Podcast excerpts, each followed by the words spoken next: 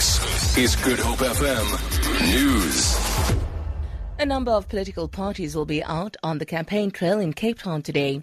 DA leader in the Western Cape, Patricia de Lille, will visit Grabouw and Nomzamo in the Strand, where she will deliver the DA's message of progress. She will, amongst others, inform community members about the planned service delivery rollout in their areas. ANC Minister of Sport, Fikile Mbalula, accompanied by the party's mayoral candidate, Xolani Sotashe, will focus on Khayelitsha and Guguletu. They will first attend a service at the Salvation Church of the Revival of Faith, followed by a walkabout, a door-to-door campaign, and finally a rally at Luyolo Sports Centre in Gugulethu. Deputy President Cyril Ramaphosa is confident that the ANC will do well in the upcoming municipal elections. Ramaphosa told supporters while on the campaign trail in Boitekong near Rustenburg in the northwest that people trust the ANC to better their lives. Ramaphosa says the Rustenburg municipality has set aside money to provide water, electricity and to create jobs. In its August the 3rd local government election manifesto, the ANC promised among other things to expand the electrification electrification program in unserviced areas. The party also promised to accelerate the upgrading of informal settlements. Tens of thousands of visitors have once again converged at Knysna in the garden route for the town's annual Oyster Festival, which ends today. Last year, more than 70,000 people pumped nearly 125 million rand into the town's economy.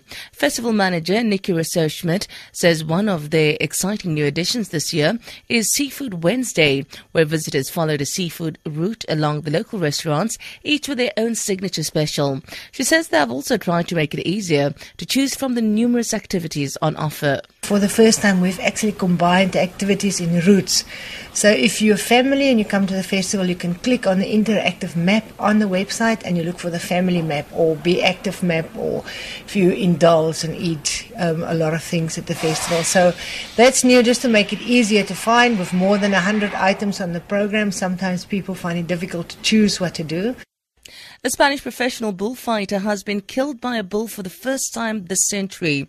Victor Barrio, who was 29, was killed when the bull's horn pierced his chest in front of spectators in Teruel in eastern Spain. James Reed reports. The moment Victor Barrio met his death, with sword and cape in hand, was broadcast live on Spanish television.